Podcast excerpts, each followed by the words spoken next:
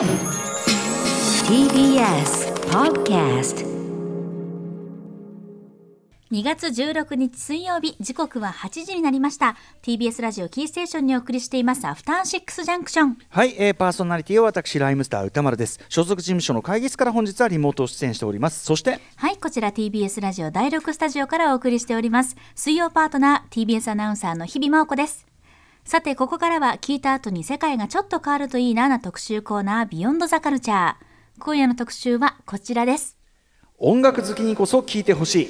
タイのアイドルソングクロニクル。アジア各地の良質なポップミュージックを紹介するアジアンミュージックジャンクションシリーズ。先週はアジア11カ国の音楽をグローバル志向の洗練された都会派のポップミュージックとして広く取り上げた初のディスクガイドアジア都市音楽ディスクガイド観光記念特集を音楽家の菅原慎一さんライター DJ のパンさんと一緒にお送りしましたが楽しかったですねあれもね。はい。本当にいい音楽詰まってましたよね、今夜はタイです。タイのアイドルソング中でも女性アイドルソングの歴史をたどっていきます。はい、えーということで案内してくださるのはもちろんこの方です、はい。たまたまジャケ買いしたことがきっかけでその魅力にはまってしまったというタイポップス探検家の三六円太郎さんです。三六さんお久しぶりですお久しぶりです。どうもこんばんはよろしくお願いします三六さんあのアジア都市音楽ディスクガイドにもねえっと寄稿されてすごい本ができましたねあれもねありがとうございます。うん僕なんかが参加していいのかって何したんですけどを言ってる。三六さんが参加せずしてですよ それは本当三六さんしかいない恐縮です。ありがとうございます。逆にあの三六さんがタイのところちゃんとやってるから、ああこの本間違いないなって我々的には分かるわけですから。ありがとうございます。ということで三六さんのご紹介改めてしておきましょう日比さん。はいご紹介です2012年初のタイ旅行で CD をジャケット買いしたことをきっかけにタイポップスの魅力にはまりこれまでタイ旅行で購入した CD は400枚を超えています。2015年からは地元愛知県のラジオ局でタイポップスを紹介。そこで話すトークのネタ集めのためにアーティスト本人に中学英語で問い合わせを始めたことから現地の音楽関係者と交流を持たれました。2018年にはタイフェスティバル名古屋に当番組でもライブを披露していただいたことがあります。タイの国民的スタースタンプさんを個人で招聘されています、現在は CD の企画選曲やトークイベントへの出演ブログなどを通じてタイポップスを日本に広める活動を続けていらっしゃいますはい三六さんよろしくお願いします改めて。はい、よろしくお願いします。さあそしてですねあのーまあ先ほども言ったアジア都市音,、えー都市音楽ディスクガイドにもね寄稿されたりテレあとテレビにもね最近ご出演されたりとか、大活躍でございます、タイポップス関連。ということでなんか結構前回の放送から動きがあったんですよね。そうですね。あのー前回の放送でマインドフリークっていうシンガーソングライターのうんうん「Have You Ever」っていう曲を紹介したんですけど、はい。その放送を聞いてたですね、ときめきレコードのプロデューサーの方が彼女の声に一発で魅了されて、ほうほう放送直後に彼女にアプローチしたんですよ。すごい、うん、はい。それでそのオリジナル曲、スリープパーティーでですね、昨年12月、今かかってるこの曲ですね、はいはい。あの、日本デビューが実現しますした。げえこれ、あの、本当にね、アトロクのおかげなんですよ。いやいやいやいやありがとうございます。いやあのまあ我々の番組ね、要はまあまあもちろん三六さんのお力をお借りしての特集というか三六さんのおお知恵のあれですから三六さんのおかげですよそれはね。いやいやいやいやーでもすごい嬉しい。ありがたい嬉しいあれだはい。けね、あの、アンリ大好きで、うんもう日本のシティポップ大好きだって言ってた彼女が、うんうんそそうのね日本からシティポップの楽曲でデビューしたっていうのは本当にすごいことで。マインドフリークさんもさぞかしお喜びでしょうじゃあねもう。はい。ちょっと鳥肌立っちゃいましたねえいやいやだからこんな感じでどんどんどんどんねいろんなこうなんていうか扉が開いたりつながりができたりね、えーしていくといいですよね今後もね。はいさあということで行ってみましょうか。はい、今夜はタイのアイドルの歴史をたどっていくということなんですが、まあ、前回本当にあの我々も一発でファンになったタイのアイドルフィーバーの楽曲ご紹介いただきました、ただ残念ながら昨年の7月をもって解散してしまったということなんですが、はい。彼女たちにも三六さん新しい動きがあるんですか？はい、そうなんです。グループは解散しちゃったんですけれども、あのそれぞれ活動を始めてるメンバーもいまして、はい。えー中でもですね、そのフィーバー解散した時にその音楽チームがこう、うん。このままじゃ終わりたくない、うんうんうん。新しいプロジェクトを何か考えるんだってうんうん言ってた、あの談話をね、番組で紹介したんですけど、おっしゃってました。はい。はい。はい、それがね、あのビニっていうバンドなんです。はい、あの元メンバーのビームが DJ プレイ、うん。で同じく元メンバーのパイがベース演奏、そこにもともとソロで活動してたフォーンっていう女の子をギターに迎えた生演奏を交えてのクラブミュージックっていう珍しい形態のバンドなんです。打ち込みじゃなくてクラブミュージック的なのを生演奏でやる。しかもその元の形態はアイドルグループだったわけだから。はい、すごいね。こんなことなかな本か当なかなか骨太なね組み合わせというか再結成とそういうかなんですよ。そのビニーのね、あのークールでかっこいいナンバーで、はい。今日の特集を始めたいと思います。早速お聞きください。はい。ビニーでザ・ケイジ。ビニーのザ・ケージお聞きいただきました。363何なのこのかっこよさ。ちょっと。こう、かっこいいですよこれね。えメンバー演奏してんの？マジで。すごい、はい。あのクラブミュージック生演奏でやるといえば日本にもねクロマニオンズとかいるけど、こんなかっこいい子たちがさ何これ？やばすぎライブ見たい。見たね、見たいですよね。いやしかしそのグループフィーバーがこうねただじゃ転ばないっていうのがまさかこんな形でさらに進化したっていうか、はい。いやーやばいですわ。ビニーちょっとこれからも追いますこれ。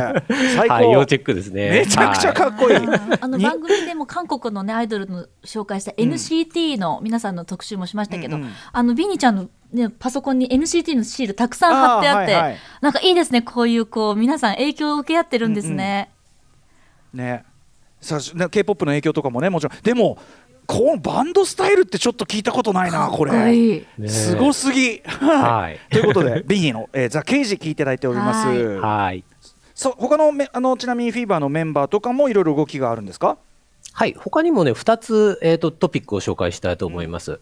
あのーもう一人ね、前フェンフィーバーのメンバーだったバイファンという女の子も、うん。えーソロデビューしてるんですが、これ今ちょうど、えーかかり始めました、 Daydream Lady っていう曲なんですけど、いいじはい。いいじゃん。これあの、作詞作曲や演奏にまたもやですね、フィーバーの楽曲制作チームとうんうん。有名バンドのメンバーが関わってまして、うんうん80年代を感じさせるシティポップ調に仕上がっております。めちゃくちゃこれもいいですよ。はい。もう一つ、あの、この曲バックにお伝えしますけど、うん。あの、ペイントブラシっていうアイドルユニットがね、近々デビュー予定なんですよ。うんうん。はい。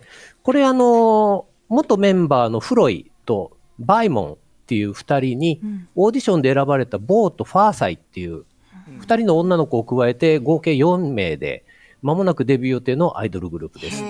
あの日本とタイの共同プロデュースで、イブニングシネマの原田夏樹さんが日本側プロデューサーに、そしてタイ側のプロデューサーにはフィーバーの音楽チームも関わっております。あじゃあ結構あのなんていうの？アジアアジアドリームチームじゃないですっていうことそんな感じのね。ね。はい、あの普通の女の子の視点から多様で楽しい物語を語るポップミュージックを目指して今楽曲制作が、えー本当に終盤に差し掛かってるそうなのへでー期待が高まります。ちょっとそれもね、あの追って三六さんにもまたご紹介いただきたいと思います。そうですね。何にせよフはいィーバー活動休止とか言ってるけど、いやいやもうなんかむしろなんか次の面白いことがガンガン展開しちゃってるじゃないですか、フィーバー発ね。本 そうなんですよ。ね、はいこれでなんかそれでうんうはいはいすみません。あのーまあ今日ねこのいうこの番組でそのアイドル特集やらせていただくにあたって、うんうん。ちょっとまあ最初にお伝えしたいことがあって、ええあの聞いたことがないジャンルの音楽とか、うん。タイポップスっていうのはその気になってるんだけど入るのにちょっと勇気がいる飲食店みたいなもんだと思うんですね。うんうんあのラジオとかサブスクで偶然耳にしておってなるのは、うんうん。通りすがりに美味しそうな匂いがしてる状態で、うんうん。で僕の立ち位置っていうのはですね結局そのお店の入り口からよく見える席に座って、うんニコニコしながら美味しそうに食べてる客なんです。お美味しい、はいあの人美味しそうに食べてるな。あのとにかくね人よりちょっとだけ先に美味しい店を見つけるっていうことにだけは僕自信があるんでそれが素晴らしいんじゃないですか。あの、うん今日はねえーえーアイドルとか思わずに、うんあの皆さん心の扉をパッカーンと開けてうん入ってきてください。あの、はいアイドルソングも美味しいよ。いやもうでもすでにかかってるバックでかかってる曲も含めて全部かっこいいからもうもう多分今もうみんなお腹そういう意味ではお腹鳴りまくってると思います。立ち止まらないともったいない。はい。はい。そんなわけで今夜はですね、そんなタイのアイドルソングの歴史を紐解いていきたいと思います。よろしくお付き合いください。はい、佐野さんよろしくお願いします？After Six Junction. TBS ラジオキーステーションに生放送でお送りしていますアフターシックスジャンクション今夜は音楽好きこそ聞いてほしいタイのアイドルソングクロニクルお送りしていきます。引き続きタイポップス探検家の三六円太郎さんと一緒にお送りいたします。今日もよろしくお願いします。はい、よろしくお願いしま。ます。す。ということで早速なんですがそもそもはい。タイなんですけど、タイでですねそういうこう歌を歌うようなこうアイドルっていうのは、えーいつ頃いたんでしょうか、あのー、1980年代までですね、うんうん。タイにはいわゆる日本で考えられているアイドル的な芸能人というのはね、いなかったそうなんですよ。マジですか？ほうほう。あのー、90年代に入ってから、あの、タタヤンっていう歌手が15歳でデビューして、うん。記録的ヒットを飛ばしたんですけど、うんうん。あの彼女の場合はねまず高い歌唱力が評価された上での人気であって、うん。はい。あくまでもアイドルではなくスターっていう扱いだったんですね。美空ひばりがね 美空ひばりが若くして成功したみたいな、そういうかね そういう感じですね。で、タイで初めてアイドルポップスが生まれた瞬間っていうのは、おそらく1990年代の後半、うん道場シティっていうレーベルからだと思われます。結構最近目ですよね1990年代後半ってねそうですね、ジャパンカルチャーブームも、おそろそろ終わりに近づいてきてる、はあ。そのぐらいの時代ですよね。はい。まあ、まず、日本語ですか、はい、道場って、これ、あのー道場シティっていうレーベルなんですけど、うんえーレベルの名前、あのうん。まずね、その、どんな曲だったのかっていうのを、ちょっと、えー、道場シティのレーベルのアイドルから一曲はいお届けしていきたいと思います。うんでは早速お聴きください。プロジェクト H で誰かが愛していなくても。お聞きいただいたのはプロジェクト H で誰かが愛していなくてもです三六さんいやすごい、はいなんだろう日本の例えば90年代後半の、まあ、渋谷系とか、はい。経由の多分モータウンビートとか的なものにしてもなんかそういう渋谷系経由のそういう感じの曲調みたいなものと比べても全然なんかなそういう遜色ないっていうか。そうですね。楽曲だけにフォーカスすると、これモータウンへのオマージュが溢れる、うんうん。こう、懐かしのポップスって感じなんですけど、ええ。まあ、あのーそれを歌うこの女の子たちの声の質感とか、うんうん。その表現力の拙さっていう部分で、日本のリスナーはもしかすると少し萌えを感じるかもしれないんですけど、ね。バネッサ・パラディ感とかも感じるけどな、うういうね、うん。ただね、これ当時タイの同じ10代のファンが感じてたのは、ええはい。むしろ隣のクラスの子がテレビで歌ってるみたいなこう短さだったんですね。その芸能界へのデビューの年齢がいきなり下がったっていう点で、うんうん。おにゃんこクラブが日本のアイドルシーンに果たした役割と同じだったと思います。へえそれまでのザ芸能界な感じがあんまりしないところがってことだったんですね。そうですね。これあの歌詞とかもやっぱりそうで、その当時ヒット曲の主流っていうのはこう結構大人の不倫だったり別れだったりっていううんこう恨みつらみみたいな、まあ、日本のだから前の歌謡曲、演歌が中心だったとかそういうそうですね時代かな。ドロドロした歌詞がひ結構ヒット曲を占めてたんですけど、うんうん彼女たち道場シティの楽曲にはやっぱり年齢なりのこうイノセントとか、青春味っていうのがあったんですよね。うんうんはい。うんうんそれがすごく、まああのまあ、日本もねそういう流れっちゃ流れだけどあのタイもその90年代後半にそういうようなそのなんていうの時期を迎えたというかな新鮮味、新鮮味を持って受け受け入れられたという感じですかね。そうですね。うんはい。ということでその道場シティというレーベルがね、これ、はい。このこの、えっと、プロジェクト H も道場シティっていうレーベルなんですか？はい、そうです。ちなみにビジュアルなんか見るとちょっとやっぱり90年代なんだスピードっぽい感じあって言えばいいのかな？確かにうん、なんかそんな感じのビジュアルイメージな感じしますけど、うん。はい。道場シティどんなレベルなんでしょはい。えーっと、道場シティっていうのはですね、えーっと、海外留学経験がある人たちによって設立されて、うんタイの音楽シーンにこう大胆に洋楽の要素を取り入れて、現代のタイポップスの基礎を築いた、ベーカリーミュージックっていうレーベルがあるんですけど、そのベーカリーミュージックがですね、当時まだ存在しなかった10代前半向けの音楽市場を開拓するっていうために作ったサブレーベルなんですね、アイドルベー専門の。カリーミュー。ジック内の若者向けレーベル道場シティ、はい。うんで、あのーレーベルから、あの、ティーンズ向けの雑誌、うん。キャッチマガジンっていうのを発行してですね、で、レーベルの女の子をその読者モデルに使うっていうメディアミックス戦略を、あの、最初から取ってたんです。へえじゃあなんかこうカルチャーごと作っていくっていうか、そういう感じだったんですね。そうですね、なんかこう、しっかり仕掛けていこうっていう、そういうマーケティングの理論もおそらく海外留学で学んだことだったと思うんですけど、はい。それと同時にやっぱり海外の最新のあのヒット曲を思いっきり浴びて帰ってきた人たちがうんうんタイで始めたレベルなんです。なるほどねもうだから、はいあの音楽像もそのカルチャー何がいけてるか像全体をもうトータルで提示するぞみたいなそういう感じだったんですかね。そうですね、きっとそうだったと思います。すごく新鮮なあの驚きが多分ね、タイのティーンズの間にはあったんだと思います。 Katch Magazine これあのしあの C じゃなくて K がね頭文字なのが特徴、ん Katch Magazine、これ今ちょっとビジュアルを拝見してますけどなんだろう日本では90年代キューティーとかそんな感じかな？そうですね、キューティーとかね、ポップティーンとかだと思うんポップティーン感もある。ですよね。はあー確かに。確かに確かに。まあでもそういうカルチャー自体がタイではそれまでなかったからめちゃくちゃ新鮮だったと。はいい、そうなんですい。うことなんですこのね。キャミソールスタイルとか懐かしいですよね。そうですよね。当時のこれちょうどあの日本うんの当時の90年代のアイドル、はい例えばまあ安室ちゃんだったうんうりん、あとまあスピードだったり、うんうんモームスだったり、はいうんうんっていう女の子たち、当時の女の子たちの,、うん。あのファッションと時代的にはリンクしてるんですよね。うん。眉眉の細さとか完全にリンクしてますよこれ。そうそうそう。前髪がこうねうんなかったりとか、はいこれあのうんうんうん。90年代日本だと、まあ、ギャルブーム。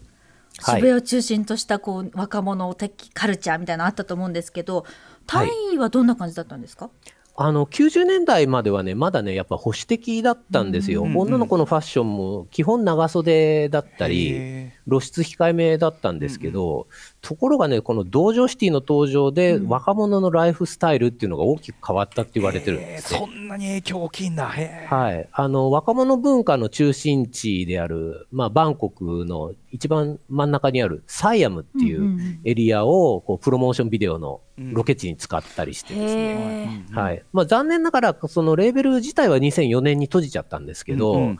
道場シティがタイプオプスに与えた影響っていうのは大きかったと思います。へでそれであの実は前回の放送ーでうんお届けしたあのキー・キラトラっていううんあの女の子ですね、はい彼女がね、実はね、道場シティレベルの出身者なんですよ。あそうなんだ。へーへーはい。それで、あの、ちょっと今回の放送にあったら取材をしてみまして。ありがとうございます。はい。はい。で、それをね、ちょっと聞いてみたんですけどね、うんあの、道場シティの女の子たちは本当にティーンエイジャーにファッション面で大きい影響を与えたと。うんうん。あの、みんなが私たちの服装とメイクを真似して、で、当時、まあ、サイアムスクエアっていう、これそのサイアムの、サイアムっていう駅のうん。南口で、はい。日本でいうと本当に原宿はい。みたいなところなんですけど、うんうん。そこのエリアでもう誰もが同じような服を着て、そのすごい厚底の靴を履いてみんなでプリクラを撮ってた。90s! Yes, 90s! ワールドワイド 90s! うん そうなんです。で、そのやっぱりね、道場シティに在籍してた時に、んそのキャッチマガジンと道場シティのレーベルの音楽にものすごく日本のアイドル文化の影響を感じたと。はい、なんか覚えていることすべてがね、ものすごくカラフルな記憶になっていて、はい、ものすごく楽しい思い出だった。なんかいいキねーキラトラは言っサてました。ニーみたいな感じ？サニーよりはね、サニーはそうかそうだよね、でも新しいそうだよね。あの、それまでなかった海外のカルチャーにちょっとこう門戸が開かれ出した雰囲気、こっから先はこう何か新しいものが始まるんだって、その感じ、予感はそうかもね、確かに。なんかあのキラキラっていうあの映画に描かれてたあのキラキラっていうイメージが今ファッと思い浮かびました、うん。新しいカルチャー、若いカルチャーのそのムーブメントのただ中にいた思い出を語る、そのね、あのキッキラトラさんの感じも、なんかもう逆にこっちも伝わってきて、なんか胸が熱くなります、なんか。はい。うん。で、そのキーキラトラはね、今はアイドルっていう表舞台からは身を引いて、で、代わりにね、あの、ライブイベントのオーガナイザーをしたり、あと、海外のインディーズ音楽をタイに紹介するっていうキュレーター的な役割を果たしてるんですよ。いけてんな。はい。うんうんうんはい、そんな中ね、あのーちなみに90年代といえばタイ、えっと、TSUTAYA の進出とか日本のアニメの影響とか、うん。日本の曲、タイでもかなり聞かれてた。ファッションなんか見るとやっぱり日本の影響濃い気もするしそのさっきの、えっと、プロジェクト H の曲とか、まあ、せ全世界的なムードかもしれないけど渋谷系チックな匂いもしなくもないけどあの日本のそういうアイドルとか当時の、まあ、モーニング娘。とか、はい。スピードとかはね格好は近いけど影響とかあったんでしょうか、あのファッション面ではね影響があったんですけど、うん。その音楽的にどうかっていうことになると、うんうまだね当時タイのタレントさんには基本先ほどのまあタタヤンのように、うんうん。歌唱力とか演技力っていう芸能のスキルと、うんうん。あと人間的なその成熟っていうのがすごく求められていて成熟？ほうほう。はい、いわゆる成長の過程をめでるっていう、うんうんその AKB とかモーニング娘。みたいな日本スタイルのアイドルっていうのは、うんうん本当にごく一部の日本好き以外には全く当時刺さってなかったそうなるほどね。へーうんうんやっぱりね、それはあの、まあ、なんていうかな、別のルールのカルチャーだから、それはないとこにはね、きっとそうだよね、それはね。そうですね。うんはい。でそう2004年にこの道場シティが、まあ、レーベルとしてなくなってしまったということなんですけど、はいそれ以降はどうなったんでしょうか？はい。その後はですね、えー、神風っていう名前のレーベルと、ええもう一つタイ最大のメディアエンタメ企業、GMM グランミーっていうこの二大巨頭のレーベルがですね、互いに切磋琢磨をしてアイドル業界を盛り上げたっていううん。流れがあります。はいはい。はい。やっぱりその道場シティといい、神風といい、うん。やっぱりなんか日本カルチャーの影響感はなんか感じますけどね、ネーミングとかね。そうですね。うんうん。はい。あのー神風レーベルっていうのは2007年に設立されて、うん。まあ当時はもう、あのータイのブームの中心っていうのは韓国カルチャーに移行していたので、あーはいはい。その流れに乗って K-POP の影響の強いダンスチューンとうんバラードでヒット曲をね、連発するんですねなるほど。はいうんということで、まずその神風レーベルから、え1曲、えーお届けしましょう。猫ジャンプで一人で寝ないで。お聞きいただいているのは猫ジャンプで一人で寝ないでです。はい。あのーね、ビジュアルイメージの感じはちょっとブリトニー・スピアーズ感もあったりするけど今の、はい。特に曲曲めちゃくちゃかっこいいです。これはいですよね。であの特にラップのとこがこれタイ語なんですよね。ああ、うん、多分そうですね。タイ語ですね。な,、うん、なのになんかこう韓国語風な響きに聞こえるようにやってるっていうか、やっぱ k p o p 風に響かせるようにしてないかなって感じがしましたけどなんか。ああ、なるほど。うんうん。そうなんかそのあたりもなんかすごくこうなんか K-POP のインフルエンスの強さをうん。感じる気がしました、でもかっこいい曲として普通にそうですね。ミュージッククビデオもね、すんごいセクシーなんですよね。本当ですね。衣装とかも本当に K-POP の影響をもろ受けてるなっていう感じがしますね。うん。はい。はい。そんな神風レ,、えー、とレーベルがこの猫ジャンプというね、うん。でも名前は猫ジャンプなんだね、可愛 い名前。はい。さあそして、えー一方こう双璧をなすというか神風神風レーベルともう一つその GMM グラミーというレーベルがあるんですねはい、そうなんです。そちらも紹介しましょう。はいえーっと、GMM グラミーっていうのはですね、もう今や、あのー人気のタイドラマ、それから Bad Genius とかお映画も作ってますし、まあ芸能プロダクションも、まあ、自社で持ってるっていう、うんうん。もうタイで最大のメディアエンターテインメント企業なんですよ。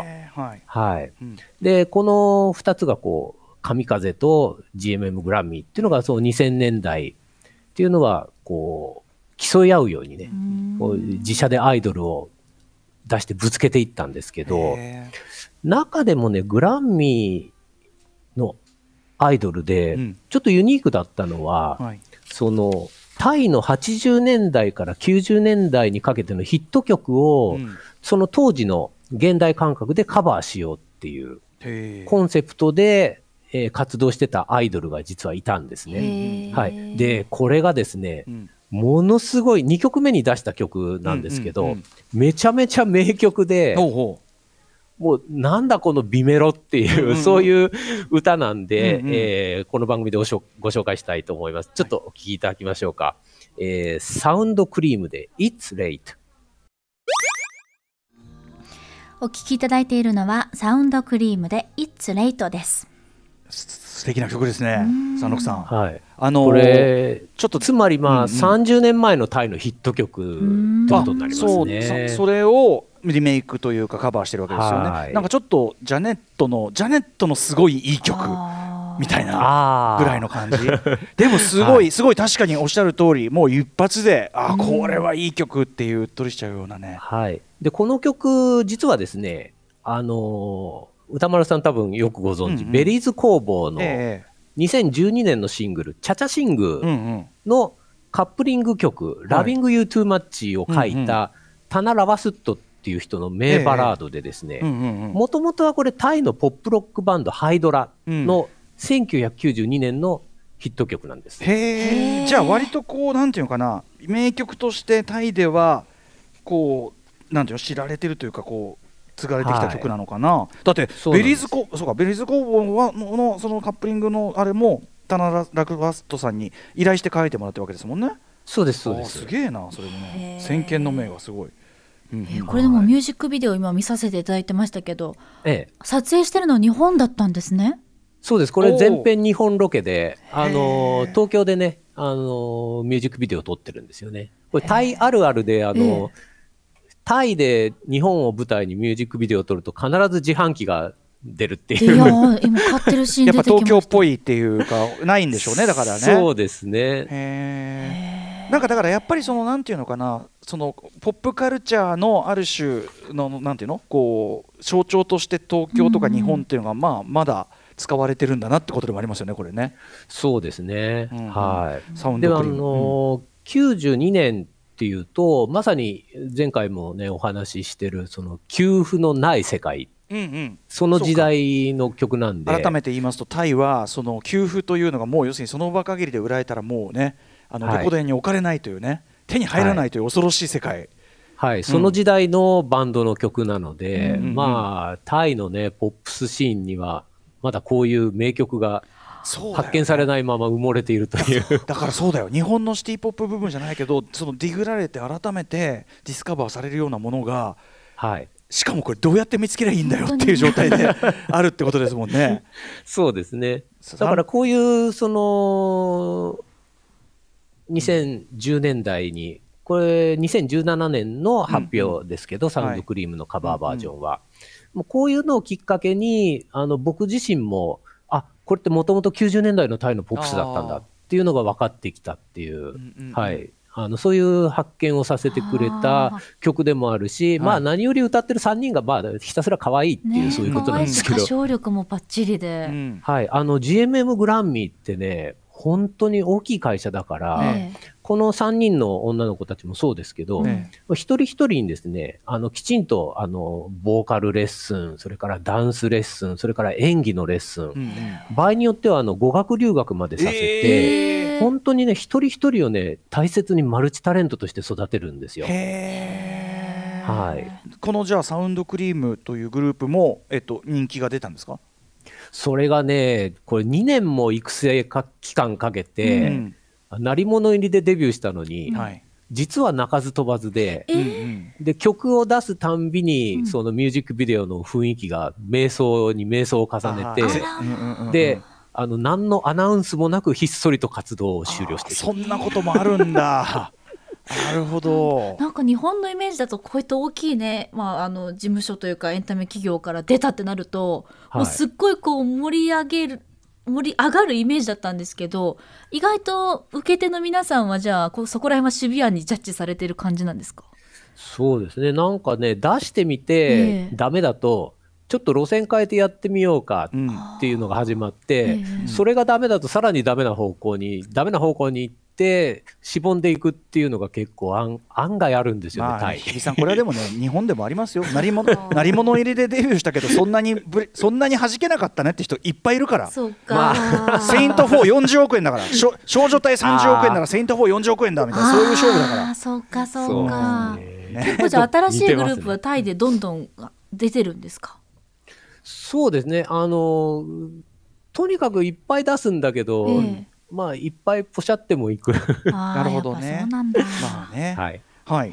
ということで、えーとまあ、だいぶそのタイのそのなんていうかなポップカルチャーというか、はいポップミュージックシーンの雰囲気も変わったということですよね。はい。えーで、えー、と2010年代以降というかね、えーまあ、韓国 k p o p の影響も強かったなんてことをおっしゃってましたけど、はいそこから先どんな感じで発展してるんでしょうか？タイポップ。そうですね。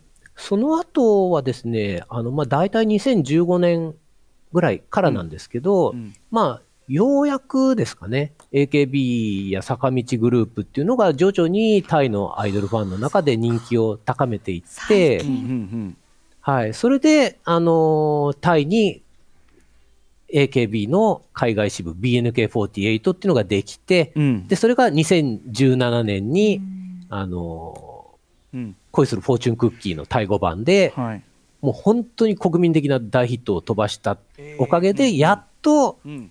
タイで日本式のアイドル、それから日本式のアイドル文化っていうのが人気になって、それが、まあ、えーフィーバーなどにつながっていく感じなんそうですよ。でしたよね、あの BNK48、日本型アイドルに対して、もうタイのもうドリームチームが、もう、はいなんていうの、こっちは楽曲のクオリティとか、もうこっち全然勝負すっからみたいな感じ、クオリティで勝負だっつって出してきたのがフィーバーですもんね。そうなんですよ。あの、今、BGM でね、かかってるのは、BNK48 のうん。2期生メンバー、あの、パンダっていう女の子うの、ん。ビビゼバビデブーっていう曲なんですけど、うんうん。あの、今コロナで、まあ、なかなか、その、BNK 含めてアイドルっていうのはなかなかファンの前に姿を見せられない時期が続いてるんですけど、確かに、本当はね、会いに行けるアイドルのはずがね。うん。はい。で、その代わりにですね、こうネットき発の企画で、うん。その自分たちの姿をファンに届けていて、うんうん。この曲っていうのはですね、その BNK48 と、それからタイの北の方、うんあのチェンマイっていう街にも、はいはい。うん。あの CGM48 っていう別の海外支部があるんですけど、うんうんうん。そこから合計6人の女の子を、まあ、選抜して、で、まあ、プロの指導のもとで、えーっと、一人一人をシンガーソングライターとしてちょっと育成しようじゃないかっていう、うんあの、企画だったんです。うんうん。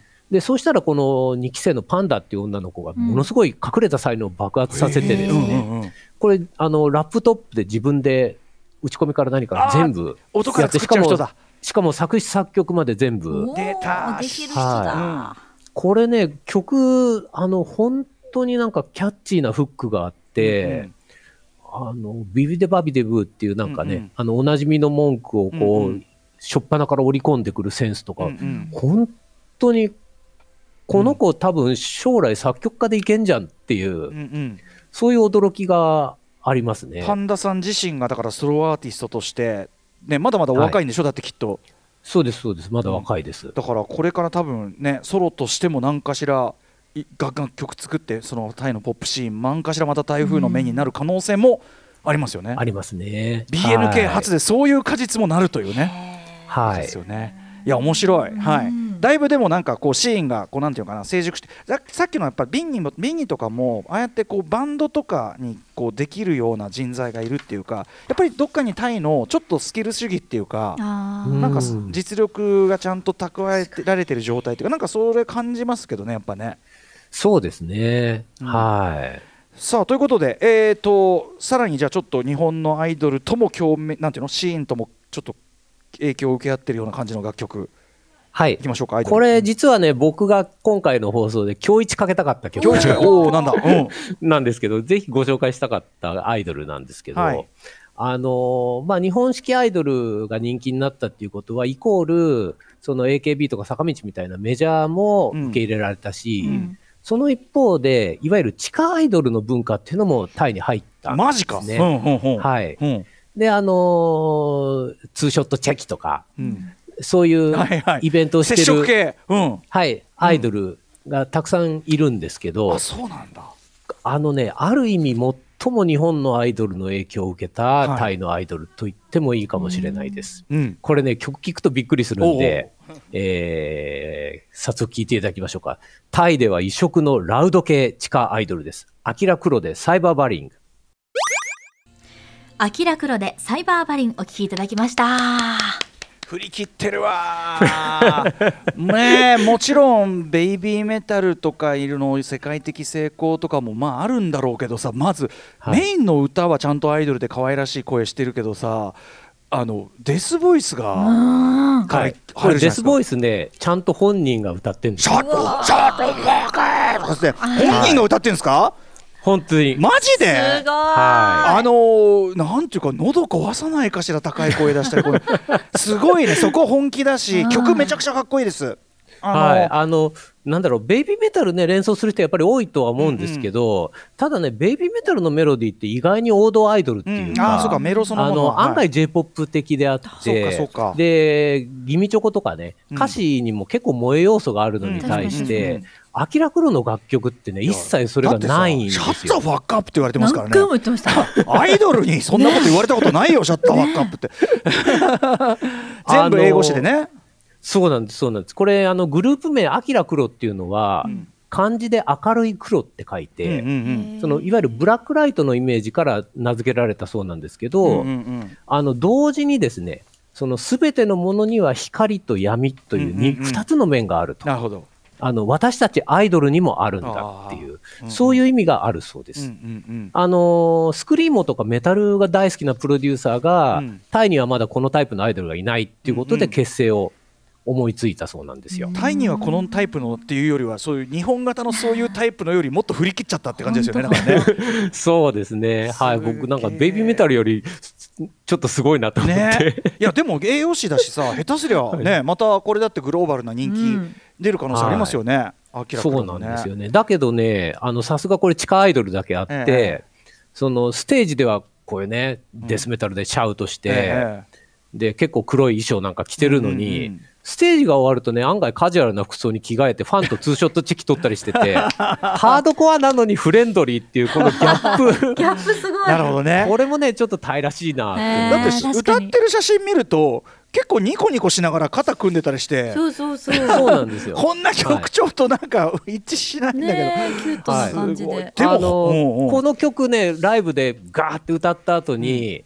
あの私たち「あきらくろです」みたいな 紹介を、それでえこのシャウトはいねからのシャウト。サイバーブーリングだもんな。いいやでも本当に曲の本気度が振り切っててめちゃくちゃかっこいいです。はいうんうんこれはかっこいいですよねこの方向でちょっと、と行ってほしいですねやっぱね。本当に。はいはいこのままねちょっとこうどういけるとこまで行ってみてほしいどのぐらいね、はいそのタイでも人気出るのかっていうのもあるし、まあ、そ本当に世界的に注目されてもおかしくないかも。面白いですね、タイのシーンもね。じゃあこれからまたさらにそういうなんていうかな日本ももちろんね同じことでそのインディーアイドルっていうのがいろんな音楽性、しかもシンガーソングライター的なね自分で打ち込みしたりとかそういう人が面白い音楽作ってる状況ですけど同じくタイもだからこっからまたさらに多様性とか豊そういう豊かさっていうのいろんなものが出てきて面白くなりそうですね。そうですね。これからどんどんねタイのアイドルシーンも面白くなるし、それは結果としてそのタイポップ全体であったり、その世界中の音楽シーンにもうん。必ず波及していく流れだと思っているので、なんかお話伺ってると、そのポップカルチャーのあり方全体を牽引したのがある種アイドルポップでもあったというかね、うん。タイの場合は。そうですね。ねその実験の場だったっていうこともやっぱり大きいですよね、うんうんうん確かに。そのアイドルだからこそこう大胆な実験もできる場合があったっていう、うんううん。んはい、いや今日もどの曲もグループも面白かったし僕ビギは普通に追いかけますよこんなの、はい。あとライブ誰か呼んでほしい。見たいわ これ。見たいですね。うん。最高ですわ。はい、コロナ終わったらねね。日本に呼べないかな三六さんがそれはね三六さんが手をこまねいてるわけがないという。はい さあということで、えー本日お時間が近づいてまいりました三六さん、えー最後お知らせ事などお願いしますはい、そうですね。えー僕がそのタイポップの歴史についてちょっとコラムを書きました。えー先週のね、放送でも紹介されました。アジア都市音楽ディスクガイド。これ、ただいま、えーはい好評発売中でございます。すごい本ですはい、はい。で、これあの、シティポップ全般をね、うんその世界各国のアジア全体のシティポップっていうのが、はい。あのもちろん載ってますけど、うん。やはりそこからどうしてもアイドルポップスっていうのは抜け落ちがちになる。うん。ということで今回の特集を、うん。えー組んで、うん。うん。この本のアウトテイク集みたいな感じで構成させていただきました。ぜひこれはですね、この本はライムスター歌丸さんのマブロンの文庫とペアで お買い求めいただきたい。書店の皆さん、はい。並べてキュレーションしていただければありがとうございます。はい。恐縮でございます。さあということで、えーまた三六さんあの引き続きちょっとさらにねアイドルポップもそうだしタイのまた他の音楽シーンとかも含めてまたぜひ伺いたいと思います。そうですね。また今年もね、あの機会をいただけたら、この番組を通じて、うん。いろいろ日本の皆さんに、うん。えーうん。タイポップスの魅力届けていきたいと思います。はい。あなんかねよろしくお願いいたしメールが。ますそうなんです、あはい。ちょっとお別れの前にぜひこちら紹介させてください。どんちゃんさんからいただきました。